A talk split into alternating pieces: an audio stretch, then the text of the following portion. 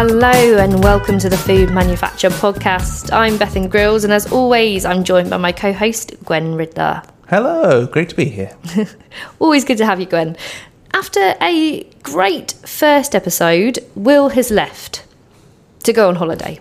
Uh, Maybe I shouldn't have paused there, right? Um, yes, whilst my Alexa informed me that today it will be 11 degrees with a strong chance of rain here in Crawley, uh, Will is sunning himself on a beach in Malta. Lovely. Lucky sod. Yeah. So, whether you're enjoying sunny skies, rain, or snow, we're here to keep your ears company. And this episode is a Gwenisode. Try to um, embody the X Factor band there. Uh, Gwen, what's coming up? In this exciting, thrill packed, action adventure filled episode of the Food Manufacture podcast, uh, we are going to take a dive into the world of plant based and uh, cell cultured food. Um, with a couple of interviews with two great people uh, working in the industry. We've got Andy Shovel, the co chief executive of uh, plant based uh, meat firm This, as well as with Anastasia Krivoruchko, uh, CEO at precision fermentation firm Melt&Marble. Wonderful. And we're going to hear from Andy first. But first, let's turn our attention to Good Month, Bad Month. And as it's a Gwenisode, I'm delivering the news this time round because I want to and no one can stop me. Is that right, Gwen? I mean, you are the boss. Yeah, okay.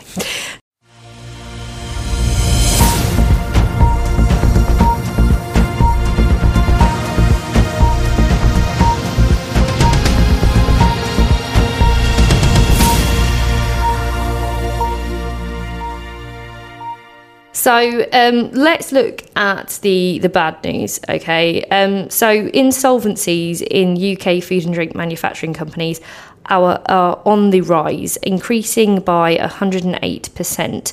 So that's reaching around 287 per year in the year to end of June 2023. So this research comes from Inverto, which is part of the Boston Consulting Group. Um, they've highlighted rapid rising costs and weakened profits as, as big drivers.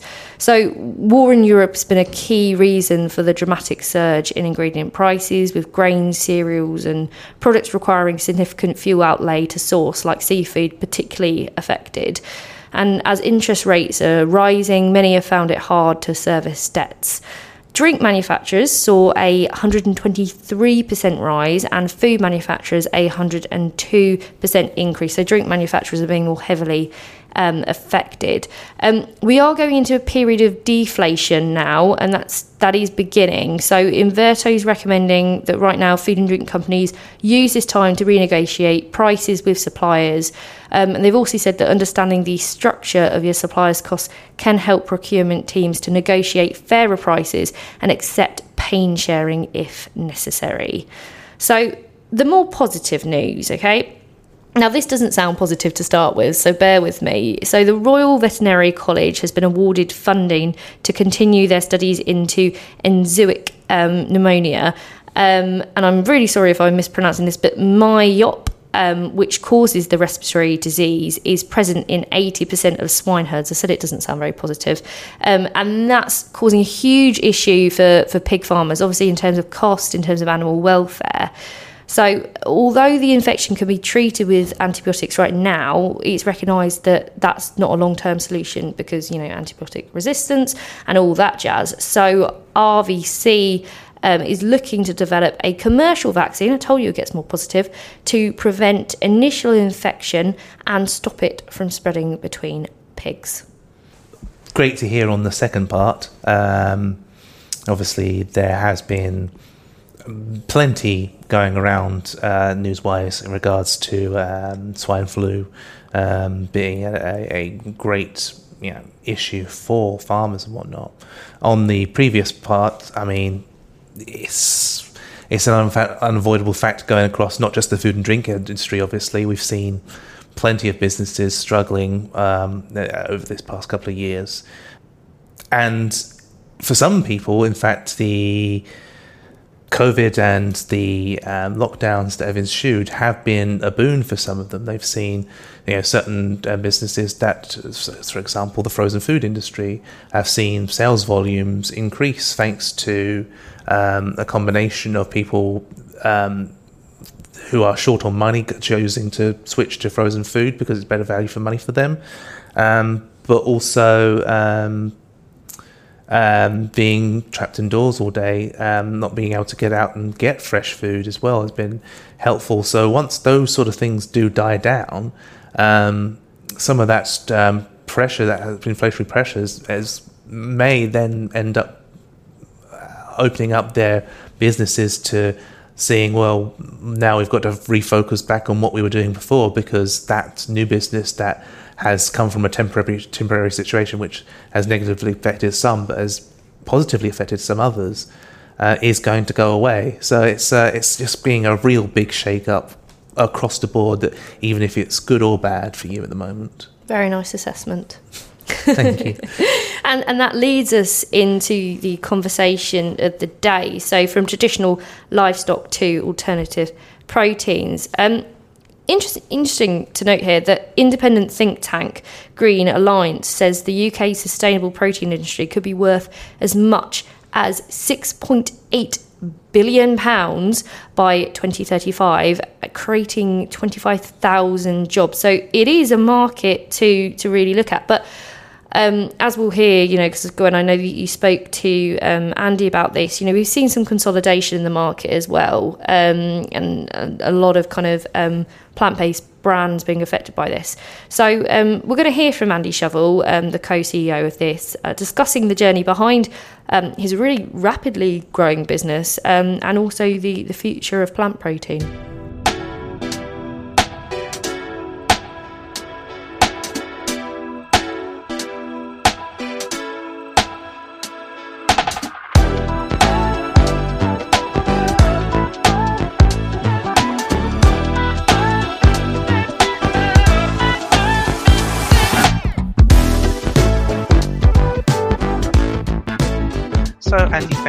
Much for speaking with me today.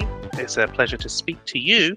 So, um, so the first thing I'd like to ask really is how you've gone from obviously working directly within the sort of the meat industry and gone a complete 180 and decided to chase plant based.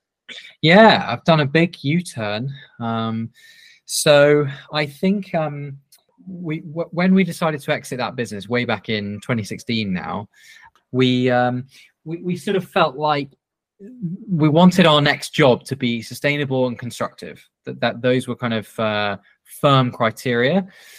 So we looked all around at what met those criteria, and we thought about starting an electric car brand. We thought about um, um, waste management, recycling, all kinds of stuff. And eventually, one of us said, "Have you seen Impossible Foods and Beyond Meat and what they're doing?" And it was just not an area that we were uh, familiar with at all. But we decided to um, look at what was available in the UK. And back then, Quorn had a massive market share. And we felt like they and the other legacy brands who have been around for a while, we felt like they didn't really have the most compelling products uh, back then. And, and also, like, from a brand perspective as well, they were a little bit like, you know, long in the tooth maybe and not that disruptive. So we felt like there might have been a real opportunity to dive in with something you know technologically a bit more advanced on the product side but then on the brand side something which perhaps was a bit more mainstream and fun and appealed to people who hadn't necessarily previously thought about plant-based foods so that's the main reason why we decided to con- commit to the to, the business back then but uh, it's funny because i've personally been on this really weird journey where i was just a business person to start with who wanted to generally be a bit constructive with their job. And now I'm this kind of extremely passionate uh, person uh, when it comes to animal rights and animal welfare. And I'm actually in the process of starting a charity on the side. And I never would have seen it coming. It's so funny, but uh, I, have changed my views quite a lot over the years. Have you uh, altered your diet to um, suit as well? Yeah, yeah. I've been um, fully plant based for some years now.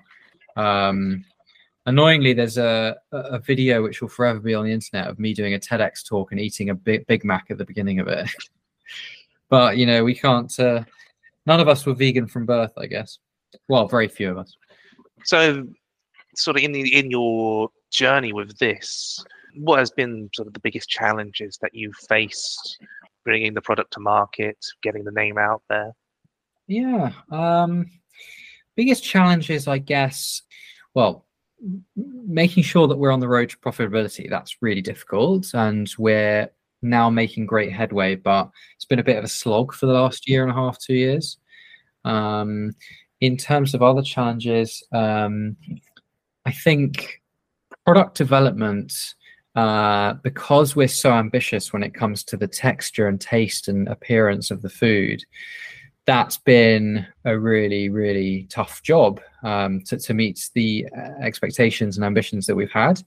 So I think R and D has been difficult, and one of the hardest things I'm coming to terms with is sort of human cost of that because because we've been so ambitious and because the time frames have been also ambitious the team has has has had a hard time, and it's quite hard to come to terms with the fact that you know your am- ambitiousness or your ambition rather has has uh, been at the detriment of of the team's. Um, you know what I mean? Like they've they've been under pressure, so that's quite hard. And then also, I don't know how many challenges you want. There's probably a thousand of them. as many as you're happy to talk about. I think also we've grown very quickly. We've gone from zero to 20 million revenue in basically three and a half years, now four years. And that is great, but there are growing pains that come with that. And on the people side, you end up being a business that's bigger than how professional you are. So, you know, you don't have the structures, you've got to catch up with all the HR stuff and all the kind of like ways of working and cadence of meetings. And it's funny, like stuff that bigger companies just do and take for granted. We didn't have any of that in place. And suddenly we were a slightly bigger SME rather than just a startup. So that's been quite painful actually. And I think it's it's uh, um, from a personnel perspective, from a team perspective, it's been challenging. So if you do you think that if you were to do it all again, do you think you would plan for that sort of thing or you know is this sort of learning on the go almost um, been beneficial for you? Hmm. If I were to do it again on that side of things with the people, I as soon as as soon as we got a whiff of the sort of growth that was coming, I would have been more proactive on the on the sort of people side, ways of working. Um, I would have taken advice and got consultants in, and, and you know, gear the company up a little better for the growth. I think. I mean, nothing catastrophic. Touch wood, nothing catastrophic's happened on that front, but it's just been growing pains. Obviously, you've already spoken about the markets that um, obviously inspired you to go in this sort of direction. But a few of those businesses have obviously entered into administration. Uh, those being so. In your opinion, what kind of state is the plant-based and meat alternatives market in at the moment? Um, are you worried about the the direction of the market, and where do you see this inside of this market as it is now? Yeah, so it's in a state of consolidation, I would say. We had way too many brands coming into the space in 2019, 2018, 2020 with with products of a very broad spectrum of quality so some of it was great and some of it was really not very good.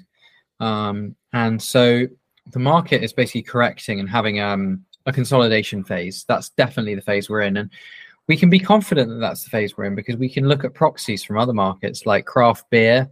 Same thing really happened. Too many craft beers came onto the market, too many brands, and they consolidated. And it left some winners and it left the market really in a better, neater, easier to shop condition, I'd say. Um, and the same happened with smoothies when when they went uh, berserk, and the same happened with um, coconut waters. You know, there's hype and over proliferation, which we've just had, and then there's consolidation, and we're in the consolidation phase. And in terms of the second part of your question, like where this fits in, I would say, fortunately, we're one of. It seems like we're one of the winners in the category. So you know we're 58% up year on year to date um, and that's big growth for a company of our size even though we're still a small business you know that is good growth i think. Um, and we have taken a lot of space in retail from some of the ailing brands who have left the category or are leaving. Um, and i think it's because our brand is is is has become a bit of a signpost for quality. Um, and you know we're we're definitely trying our best to push the boundaries in terms of uh, you know the, the, the product quality, the taste, texture, um, and I think it's probably showing in the fact that rather than declining like some of the other players in the category, we're, we're actually mass in massive growth. Um, so I'm grateful for that, obviously, because it's a tough trading environment. So, what's the next step uh, within plant based? Obviously, we've heard a lot of developments uh, in recent months directly around uh, cell-based meats, obviously meats created from animal product, you know, ultimately, but without yeah. killing animals. What kind of developments? You know, we haven't heard a lot of uh, big hype coming from the plant-based side of things. So, you know, what can we expect? What you know, what what are either you working on, or, or what kind of things can we expect from the sector in the future? Sure. So I think like from a sector perspective and also from our company's perspective, I think that the, the public can expect uh, more of a emphasis on health and nutrition and more of an emphasis on clean label, um, lack of processing. There's definitely a place for the meat alternatives that we sell and that are on the market because, you know, on a Friday or a Sunday, you might want to have a really equivalent experience to a roast or um, sausage and mash or whatever you miss as a meat uh, when you're a meat eater, or if you are a meat eater and you're reducing, and you can't achieve those currently without a degree of processing and, and a degree of ingredients beyond just vegetables. So there is definitely a place for those, but there's also going to be a place, I think, for more of a whole foods based alternative to meat. Mm-hmm. And I I'm not placing my bets on tofu because tofu's been around a long time to woo us and it hasn't really taken off like crazy. Um, there are some really healthy brands out there who are doing well, but I don't think it's the silver bullet. I think there's room for other protein options in, in the near future, which are plant based and do replace meat, but don't do so with, uh, um, you know, more ingredients and more processing.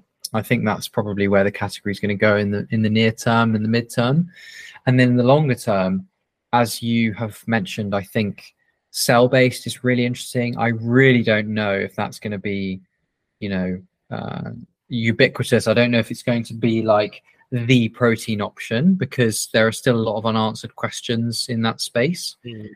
You know, they don't yet have the sort of architecture of meat as we know it. They don't have the fibrousness. It's sort of like meat sludge at the moment. Um, mm-hmm. And so that's got limited appeal. And then you've also got obviously the perception question marks and all the other things that, you know, that's yet to prove. So TBC on that one. Fermentation is really interesting. Obviously, Quorn's been fermenting products for a long time, but there's probably a bit more you can do with fermentation, I think. So that could be an interesting space as well. The only problem with fermentation is that products are technically synthetic.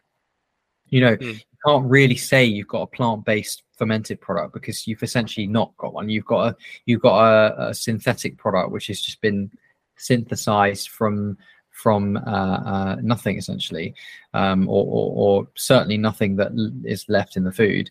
So um, yeah, no no clear answer, but I do feel confident in saying that in the near and the midterm, Whole Foods shorter ingredient stacks and nutritional benefits are going to be the order of the day, I reckon.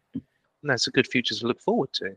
Mm, and so. a future that hopefully this will be a part of. So, what plans do you have uh, in the you know, sort of immediate future um, and further along? What can we expect to see from you? Well, I always get told off for vomiting out top secret plans. um, so I'll do my best to uh, to be careful. But basically, we are looking into the area of protein delivery in in in, in plant based, but but without uh, um, substantial processing. Um, so it's definitely an area that we see a future in as a brand, and we're actively working to uh, to, to to get something to market in the future for sure. Um, and I think um, you know what exactly what that is is still to a degree TBC, but we're definitely putting energy towards it because we recognise that that's what consumers need. I think if we can be a brand that has you know meat alternatives which are hyper realistic and offer the same experience at a barbecue or a dinner or whatever it is. And then we also are a brand that can offer highly nutritious protein, which can be the sort of workhorse of the week for you. They can be your protein needs on a rainy Wednesday night after work when you just want to be healthy and you just want to make something quick. Then, then we can fulfill that need with something that would be awesome. I think you you've built the brand on being a replacement to meat do you see this or any other sort of plant-based brand really targeting those non-meat eaters? Um, you know, is there a space for you where you make a product that isn't specifically made to mimic consuming meat? Yes, I think so, and and I think this, I think this overlaps quite nicely into what I was going on about earlier with with regards to um, clean label, lack of processing. I think whatever that product is, whether it's our brand or other brands in the space, they're not going to mimic meat. And I can say that with confidence because I know what it takes to mimic meat accurately and its processing and its ingredients, which is fine because you can still have a product that's much healthier than meat if you do that. So if you take our bacon or our sausages or our burgers, they are demonstrably way healthier than the meat alternative that they're trying to replace. They just are. When it comes to salt, saturated fat, um, nitrates that cause cancer, which are in bacon. Uh, you know, whichever measure you want, we're healthier when it comes to um, those products. But but having said that, the, um, the when when it comes to delivering protein, which is super clean label uh, and and you know unprocessed, um, there's definitely a need for that. So we're, we're going to try and look into that space. And in answer to your question, I don't think it's going to accurately mimic meat, and that's because it can't if you don't use those other things. Now, before I just sign off, is there anything else that you wish to bring up, any other topic or any anything else that you feel that uh, we haven't talked about and you wanted to expand into further? I guess, I guess that you know, all I would say is there's been some negative sentiment recently about plant based, but it's worth us remembering or worth us reflecting, I guess, on the question of will our children and grandchildren really be eating as much or even more meat than they do today, than we do today? The answer has to be no. I mean, it's so unlikely that there's going to be some renaissance for meat, and everybody's going to forget the carbon footprint uh, and other environmental factors, and everyone's going to forget the animal welfare, and and you know this very progressive youth that is coming up to, to having more disposable income in the future, they're just going to abandon all of their principles. So I think that it's worth us remembering the bigger picture and that this is probably just a blip whilst it consolidates. Um, and and I I really have conviction that in the long term, our future is going to be more and more meatless. Um, and so it's just a question of how and not necessarily if. Brilliant. Well, Andy, thank you very much for your brilliant insight into the industry and all the best and all um, future luck for this in the future. Thank you. It's been really nice to talk to you. Thanks a lot.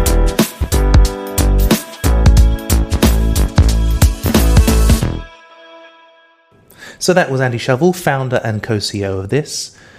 So, yes, as we've already um, what I find very fascinating with him personally is just this journey that he's gone through, um, just to sort of deciding that you know he just identifying that plant based was a place to go to and really just jumping in on that and going for it as hard as possible. It's quite an inspiring story that that he's gone through, and yeah, that sort of assessment of the industry as well. Um, we're going to just have to see more players really knuckling down uh, on what they do and not really, really, really focusing that they are wanting to develop a product that is new and different rather than just following the trends. You're going to have to be a trailblazer in this uh, market to really stand out. Yeah, I thought it was really interesting uh, what Andy was saying, and it's something I have heard on the on the grapevine. Um, uh, plant plant based kind of thing. Yeah. Aha. Um, about sort of uh, creating a new segment. So the fact that it's not going to be replicating meat, there'll always be that that area, but the the fact that maybe in the future what, what's going to be the bigger market is something that isn't isn't kind of trying to be meat. It's it's being its own thing. It's quite an interesting concept. As I said, it's something I've heard before, and I really am very interested to know what that will be look like. What that will look like, and I can't really, I can't really envision it at the moment. Well, because you got to think at the end of the day, um, most people that are vegan are doing are vegan specifically because they do not want to eat meat. So offering them something that is uh, literally a replication of meat, it's just not what that kind of person wants. So, you know, uh, are we going to keep on serving them burgers for, of you know mimicking the very thing that they've turned away from? It doesn't make a lot of sense.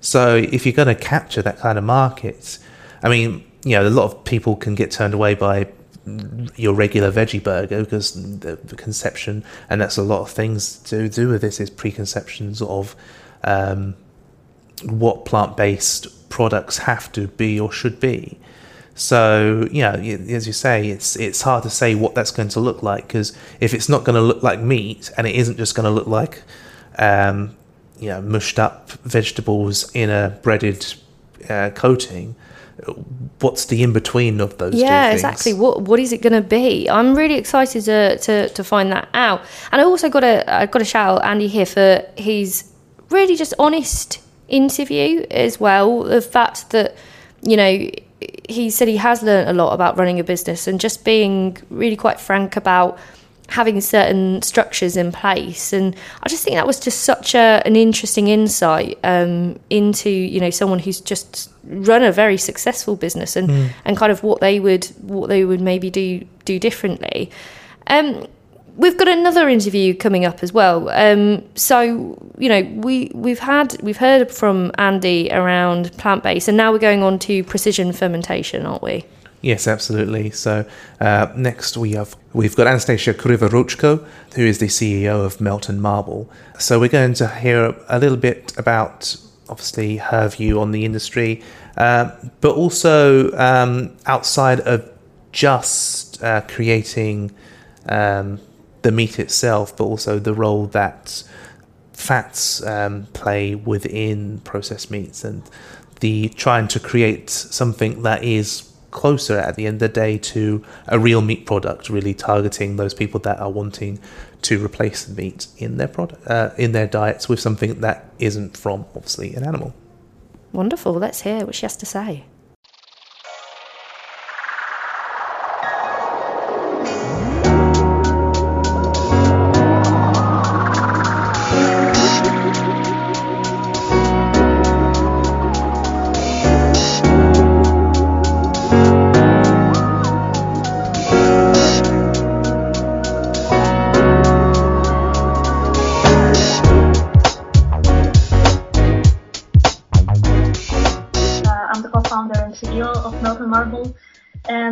Melt&Marble is a Swedish startup that is uh, using precision fermentation to produce animal-like fats for the alternative protein industry. So the idea is that basically we program microbes like yeast to take sugars and convert these sugars to very specific fats, like for example meat fats or, or dairy fats. And the nice thing with our technology is that we can really engineer our microbes to produce uh, any kind of fat based on our specification. Um, so the reason that we are doing this is because we see that when it comes to alternative protein products like meat and dairy, there is a bit of a taste gap uh, uh, in the products that are available right now between their, the plant-based products and the animal-based counterparts, and the fats are a big part of it. So uh, the plant-based fats that are being used right now, like fats uh, like coconut oil, for example, they don't have the same sensory characteristics that you find in animal fats. So they don't give you the same mouthfeel, the same juiciness, the same flavor profile. Um, and this means that like these products just don't taste as good. And this is what we are trying to fix. So on the topic of um, using fats and whatnot, I mean, what has been the biggest challenge in uh, creating a product that does have that mouthfeel that people expect from uh, a meat product? So, I mean, in general, like when it comes to meat products, they are very complex products. Like if you think about like what is actually in there, like we're talking about like different kinds of cells, like we're talking about muscle cells, we're talking about adipose cells, we're talking about all kinds of different proteins and all kinds of different molecules that interact together in all kinds of unique ways uh, to give a specific texture, um, a specific cooking behavior, a specific taste. And when we're trying to replicate this with plant-based ingredients, this means that like we have to like really think about like okay like what what is it in like the animal-based products that contributes to these specific um, uh, sensory characteristics, and of course.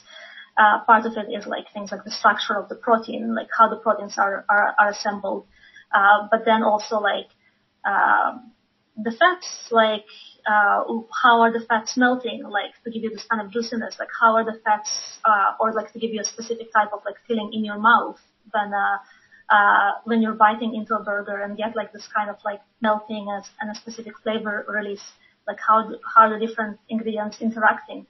Uh, this is of course like a very sort of big science in in itself. Uh, so to get something um, that is really tasting like a real meat product, uh, you really have to look at all of these ingredients and think about how to get them to work to give you a similar or even a better experience. So what would you say is going to be the future in that area? Is it going to be full on steaks and the like, or uh, uh, would it be safe to say that we're going to be sticking to things like burgers and the like? You know, what's your outlook for it at the moment?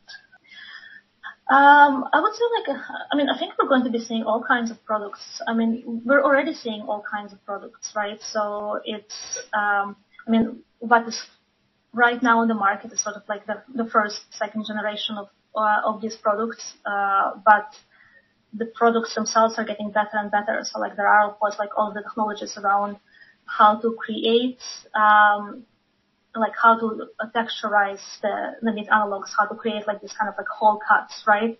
Uh, but also how to um, create ingredients that give like this kind of additional additional uh, taste or flavor, or so for example like fats, right? So uh, and in the end, it's going to be this uh, sort of combination of, of of the different things. So the kind of like texturizing technologies, but then also like the ingredients that give, that give you like the specific taste, the specific mouthfeel. Um, maybe also like something to add like specifically when it comes to fermentation is that so precision fermentation is a very versatile technology. Uh, so you can produce pretty much uh, any kind of protein, any kind of fat, any kind of flavor ingredient with precision fermentation. And right now, like most of the companies that are in the space are focusing on replicating uh, let's say, for example, like milk proteins or let's say meat fats, like in our case. Um, and this is what right now, like a lot of companies are focusing on replicating the existing proteins and fats and ingredients to kind of try to get something that really tastes like, you know, uh, an animal cheese or an animal uh, burger. Uh, but because precision fermentation is so versatile, like um, we're not necessarily confined to the, exi- the commonly uh, consumed proteins. So in, in the future, maybe we will also see like expression of like more exotic food proteins uh, or fats or, or, or flavors. Uh, like for example, I don't know, like maybe you want to have whale cheese, uh, just as an example, or you know, like uh, all kinds of things. Um, so I think we will just see like a lot more versatility and probably like flavor and taste experiences that we can't even imagine right now. I suppose, the only, I suppose the only limitation you really have is um, the source of the original protein, really, then, at the end of the day. Yeah, but with precision fermentation, all you need is a DNA sequence. So, and that is very easy to do. So, in theory, like if you have the DNA sequence, then you can express it in a microbe and then you can eat whatever you want I mean, we've already seen the mammoth meatballs, uh, you know, being demonstrated. So I guess know, whale cheese isn't that too far off the market, really. so uh, going away slightly from the sort of uh, the technical aspect and the of it, but looking at fermentation as a a process. Obviously, some people would see that uh, fermentation, precision fermentation, can fall under ultra ultra processed foods because at the end of the day, it's obviously not an originally a, a fresh product that has just come straight from farm to fork. What would you say to those people that might see old um, fermented food, fermented foods as being ultra processed and therefore could be perceived as being unhealthy? Yeah, so I would say like I mean in general like when it comes to precision fermentation, typically like uh, the products of precision fermentation are not really foods in themselves. They are more like ingredients that go into foods. So like for example, uh, so our our fats would typically be ingredients that go into let's say plant-based burgers. But yeah, like when it comes to ultra processing, I think one also has to be a little bit careful because there is this sort of like general um, notion that all processing or all the pro- processing is is bad, but that is not necessarily true. So like you really have to like look into like what does it actually mean? Like what kind of ingredients do you end up on the label and are they bad for you or are they good for you? Um, like for example, like there are plenty of like ultra processed foods like let's say energy energy bars that are actually like fortified with things that are good for you. So um, I think we have to be a little bit careful with how we kind of use this term and uh, how we interpret it. Like also when it comes to plant-based meats, um, you know, people are concerned that they're ultra processed, uh, but actually, if you compare them to like animal-based meats overall, like they are probably healthier. Like they have better fiber content, uh, they don't have cholesterol. So, I mean, of course, they are not meant to be health foods, so they might not be as healthy as you know, like having a kale salad but they are still healthier than the alternative. And the main thing that we are trying to do is basically to offer something to consumers that is better for the environment and is as delicious and is not worse for your health, maybe even a, little bit better. So do you think then that plant-based alternatives, meat alternatives in general, should be pursuing sort of clean label for um, the products that they produce?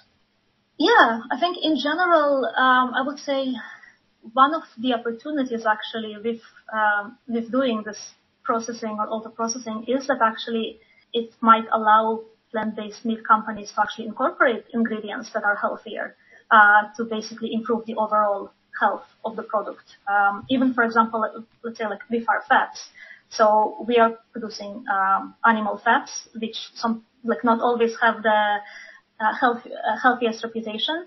Uh, but we are of course also like looking into like when we're looking into our fats, we're thinking about like okay like what are these things that are like healthy there and what are the things that are not healthy and could we actually potentially create something that is um, you know similar enough for the properties to let's say like meat beef fat but also maybe has like some healthy fatty acids like you know bioactive fatty acids that have like certain health benefits uh, to create like a fat that is overall better than an animal fat. And you can do this like on the level of other ingredients as well. Are you aware of Artisan? No, I don't think so. So recently they announced that they are going to doing a plant-based uh, Wagyu burger. So hmm. Is that sort of the sort of area that you see you, yourself playing into, sort of recreating that sort of, because obviously Wagyu is well known for the fact that it's, you know, the fact that the marbling throughout the meat is the reason why it's Wagyu. And so is, yeah, is that sort of an area that you're exploring as well? Yeah, so of course, like for us, we're looking into all kinds of applications. Um, and like the main mission for us is to create ingredients that make all of these alternative products better, uh, and then hopefully make people want to buy them. And in general, the kind of ingredients uh, or the kind of products that we are looking at is, yeah, we are looking at like the common kinds of burgers, but then also like the higher end ingredient, uh, products as well. Um, we also have to think about like our cost of production and how long it will take for us to reach cost parity, which also means that it could be nice to like start out with like more of this kind of like higher end applications. But of course, in the longer term, like to have like any kind of like significant shift from animal-based to alternative foods, we need to sort of cover a broader range of, of applications. Over the past couple of months, we've obviously had uh, a couple of, in the UK at least, high-profile uh, cases of plant-based producers going into administration, which has and um, you know, started bringing some questions about the health of the sort of alternative proteins market. I mean, what's your take on the market right now? Are we going to see, do you think we will see more closures or do you think we're still in a period of growth? You know, what do you see, especially, and from your position, how are you playing into that market right now?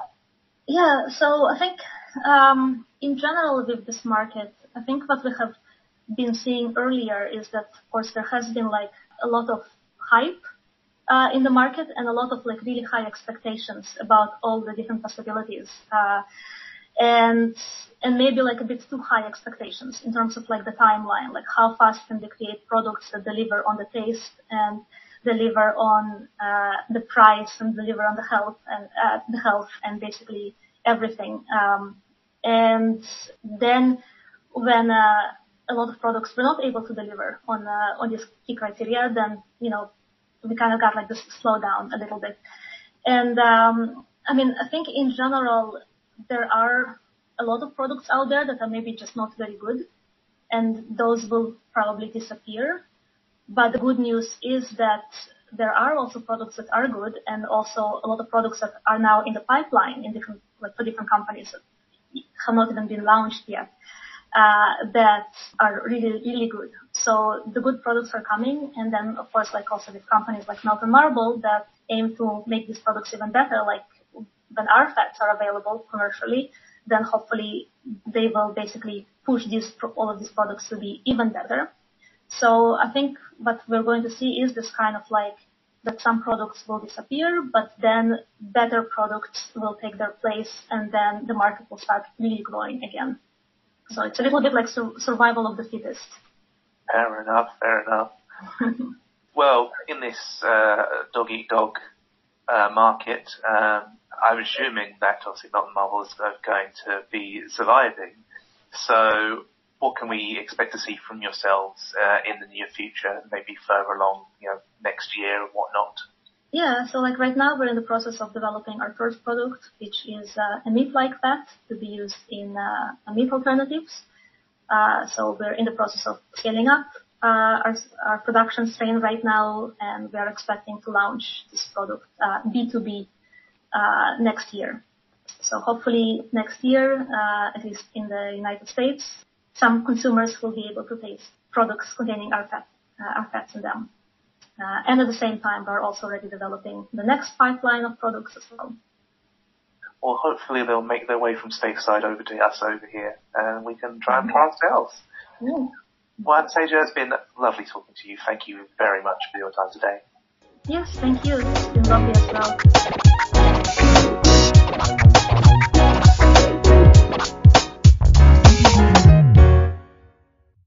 So that was really interesting from Anastasia. Um, she spoke a lot around about perceptions and processed foods in that, and I thought that was that was really interesting. So Gwen, when I was listening to this interview, um, because obviously I wasn't there with you, hovering over your shoulder, um, but I was listening to it as I was preparing dinner, actually, um, which was traditional chicken, um, I have to say. Uh, it was very tasty. Um, but I digress. And I I got into this uh, uh, sort of um, process ultra processed foods and processed foods has been a really interesting argument. We wrote we wrote about it. We had someone write about it, a food engineer, quite recently around what sort of counts as processed, what counts as um, you know minimally processed, what counts as ultra processed.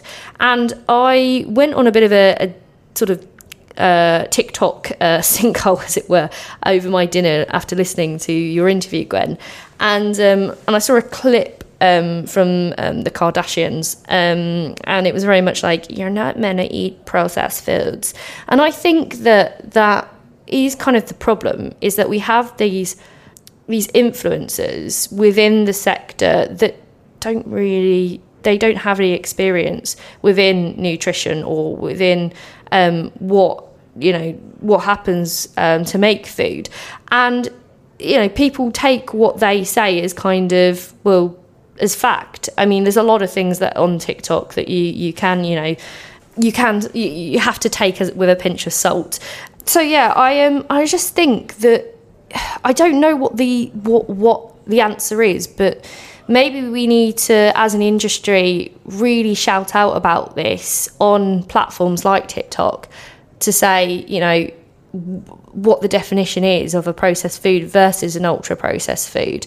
Um, because it is, you know, as, as, as Anastasia said, you have you have to be careful with those, and it is creating negative perceptions around certain things where it's not necessary. Yeah, absolutely. I mean, to use a Kardashian as an example of a uh, bad role model in the, the, media is is probably a bit on the nose. But um, I think one of the biggest problems, and not necessarily for food in general, but specifically for um, the manufacturing side of things, is there isn't a big positive role model that's representing the industry. Um, you've got plenty of chefs, obviously, celebrity chefs who are constantly promoting healthy eating, uh, how to prepare foods, and the best cuts of foods and of meat, and, and where to get the best uh, meals across the country.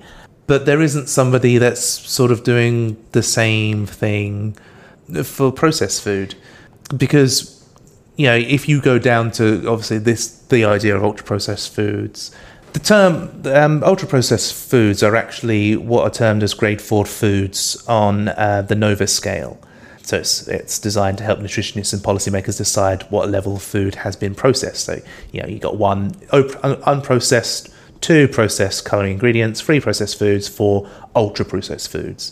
Um, that now the idea of an ultra that's a literally a term that does that that mean that describes the production process of it uh, ultra processed. It's not. It doesn't mean that this food is unhealthy.